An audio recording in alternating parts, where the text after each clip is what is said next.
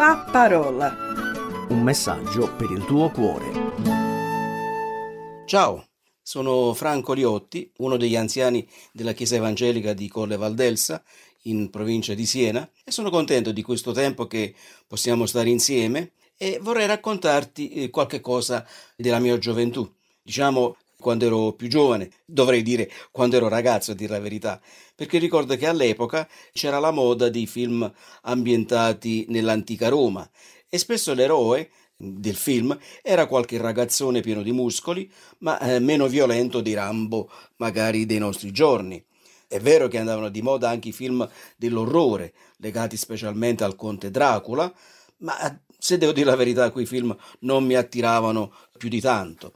Io e i miei amici preferivamo vedere quelli della Roma imperiale e per vederli andavamo spesso al cinema. All'epoca costava di meno, però c'erano anche meno soldi, a dire il vero. I nostri genitori mm, non erano molto contenti, anche perché poi dovevano darci loro i soldi per il biglietto, perché noi eravamo studenti, quindi non è che avevamo tanti soldi in tasca con un po' di insistenza i nostri genitori si arrendevano e noi, euforici, andavamo al cinema per assistere alle prodezze dei vari Ursus, Maciste, Ercole, Sansone, insomma, ce n'erano diversi. Quando poi il nostro eroe faceva un macello dei cattivi di turno, nel cinema si scatenava una specie di finimondo, così gli spettacoli diventavano due, quello proiettato sul grande schermo e quello recitato dal vivo da una banda di adolescenti scatenati.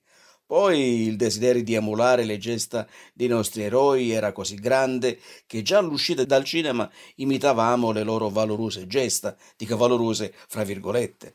Così nei nostri giochi affrontavamo e sbaragliavamo eserciti potentissimi, mostri terrificanti. Un giorno però uno di quei giochi sfiorò la tragedia perché per imitare Davide, il pastorello, avevamo costruito, eh, avevamo visto il film Davide e Golia da poco, cosa facemmo? Costruimmo delle fionde e io come gli altri miei amici ci divertivamo a tirare sassi contro immaginari giganti.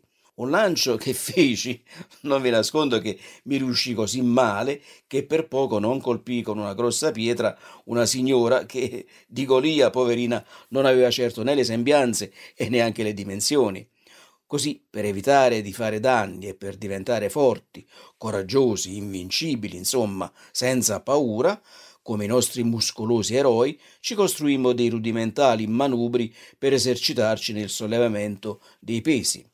Io, che non potevo alzare i pesi come i miei amici, facevo, come dire, ginnastica, sollevando anche cento volte di seguito un ferro da stiro, che mi ricordo ancora, pesava ben due chili e mezzo, molto diverso dai ferri da stiro di oggi, insomma. E divenni veramente fortissimo, soprattutto al braccio destro. Tant'è vero che mi piaceva sfidare eh, chiunque a braccio di ferro e praticamente ero imbattibile solleva oggi, solleva domani, diventammo davvero fisicamente più forti. Però, a furia di fare ginnastica a modo nostro, ben presto cominciarono i dolori e neanche il nostro eroismo riusciva a farci tenere la bocca chiusa. Così, quando i nostri genitori scoprirono la causa dei nostri dolori muscolari, decisero di porre termine al nostro culturismo artigianale, facendo piazza pulita della nostra rudimentale palestra che avevamo ricavato in uno scantinato. In verità, non ricordo bene se i miei genitori nascosero il mio cosiddetto manubrio personale, il ferro da stiro, Quel che era certo è che i nostri genitori non apprezzarono i nostri tentativi di diventare tutti dei superman. Per amor di cronaca, devo aggiungere che smettemmo di fare ginnastica anche perché ci rendemmo conto che, benché i nostri bicipiti si sviluppassero, in noi stessi non ci sentivamo affatto più coraggiosi. Quindi l'amara conclusione fu che neppure rinforzandoci dal punto di vista fisico non eravamo riusciti a liberarci dai nostri timori, dalle nostre paure. E intanto gli anni passavano rapidamente e io e i miei amici inevitabilmente uscivamo dalla complessa parentesi dell'adolescenza diventando, come dire, dei, dei giovani, dei giovanotti. E ricordavamo sorridendo i momenti ingenui, però belli, del sollevamento pesi, quando pensavamo di superare problemi e paure con la sola forza muscolare. Col passare degli anni, in alcuni miei amici si facevano però strada anche altre paure, paure che avevano anche qualche fondamento. Per esempio, c'era chi temeva di non trovare una ragazza, infatti un mio amico è rimasto scapolo. Qualcun altro temeva di non avere un buon lavoro dopo anni di studio e con qualcuno di essi è successo anche questo. Io a dire la verità sono sfuggito alla trappola di certe paure, fondate o infondate, perché all'età di circa 16 anni, leggendo la Bibbia e frequentando una piccola chiesa evangelica, mi resi conto di essere un peccatore perduto, separato da Dio e sotto il giudizio di Dio. Però, sempre leggendo la Bibbia, scoprì anche che Gesù era venuto per cercarmi e per salvarmi. Aveva dato la sua vita per me sulla croce, per me era risorto dalla morte e voleva perdonare i miei peccati e accogliermi un giorno nel suo regno. Così mi rivolsi a Gesù con parole sincere e semplici, chiedendogli di venire in me, di salvarmi dalla condanna che meritavo, gli chiesi insomma di perdonare i miei peccati e di essere il mio Salvatore e Signore. E il Signore Gesù, nella sua grazia, ha fatto proprio questo nella mia vita. Purtroppo, dei miei amici, uno soltanto si convertì a Cristo. Gli altri sono ancora prigionieri dei loro peccati, delle loro paure, fondate o infondate che siano. Eppure c'è un timore, uno solo, che ogni persona dovrebbe avere, ed è descritto nel libro dell'Ecclesiaste, nella Bibbia, al capitolo 12, dove è scritto temi Dio e osserva i suoi comandamenti, perché questo è il tutto dell'uomo. Temi Dio. Ma cosa vuol dire temere Dio? Vuol dire forse aver paura di Dio? Essere terrorizzati da Lui come se fosse un nemico spietato, una specie di mostro sanguinario tipico di certi film? Assolutamente no. Temere Dio vuol dire rispettarlo, riverirlo, essergli ubbidienti, amarlo, adorarlo. Ma in che modo possiamo esprimere questo timore verso Dio? Sicuramente non è espressione di timore verso Dio, cercare di farcelo, come dire, di rabbonirlo in qualche maniera, tramite pratiche religiose che oltretutto in certi casi rasentano la magia. Tale modo di fare è veramente poco irriverente eh, nei riguardi di Dio ed è contrario alla sua volontà. Il Signore non si lascia lusingare o ingannare dalle manifestazioni religiose, neanche se sono pompose ed emotivamente toccanti, e la sua giustizia non viene certo appagata dai nostri eccelsi, cosiddetti eccelsi sacrifici o dalle opere che riteniamo meritorie, perché Dio non si sofferma all'apparenza, Dio guarda al nostro cuore, come dire al nostro io più nascosto, più profondo.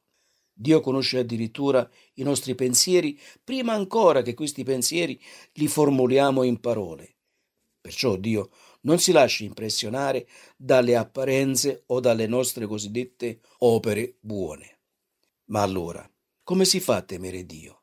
La risposta ce la dà sempre il libro dell'Ecclesiaste al capitolo 12, versetto 15, dove è scritto Temi Dio e osserva i suoi comandamenti si teme Dio osservando i suoi comandamenti, cioè ubbidendo a quello che lui dice e alla sua volontà, come espressa chiaramente in tante pagine della Bibbia, che è la parola di Dio.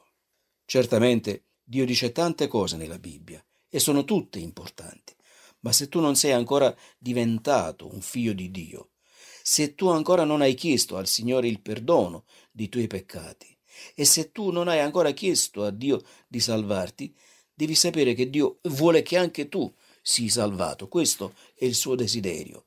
Infatti, è scritto eh, nella seconda lettera di Pietro al capitolo 3, il Signore il Dio è paziente verso di voi. Non vuole che qualcuno perisca, ma vuole che tutti, anche tu, giungano al ravvedimento. E ancora, L'Apostolo Paolo, nella sua prima lettera a Timoteo, al capitolo 2, così scriveva: Dio vuole che tutti gli uomini, cioè tutte le persone, uomini, donne, giovani, anziani, vecchi, persone sane, persone malate, Dio vuole che tutti gli uomini siano salvati, anche tu, e vengano alla conoscenza della verità. Temi Dio e ubbidisci a queste chiare espressioni della sua volontà. Chiedi al Signore Dio il perdono dei tuoi peccati. diglielo di venire in te e di salvarti. Questo è il desiderio di Dio per te. Però, amico caro, stai attento, perché se tu rifiuti questa salvezza che Lui ti offre, se tu la trascuri, se fai finta di niente, se rifiuti la salvezza che Lui ti offre, se tu violi la sua volontà che desidera la tua salvezza, sappi che è ancora scritto nella Bibbia, nella lettera agli ebrei, a capitolo 10, versetto 31, sappi che è terribile cadere nelle mani del Dio vivente. Io spero con tutto il cuore che tu prenderai la tua giusta decisione di chiedere al Signore Dio di salvarti per mezzo del Cristo. Che Dio ti benedica, caro amico, e che tu possa prendere ora la decisione giusta. Ciao. La parola. Un messaggio per il tuo cuore. Se ti è piaciuto questo programma, allora scarica l'app di CRC e scopri di più. Condividilo con gli amici.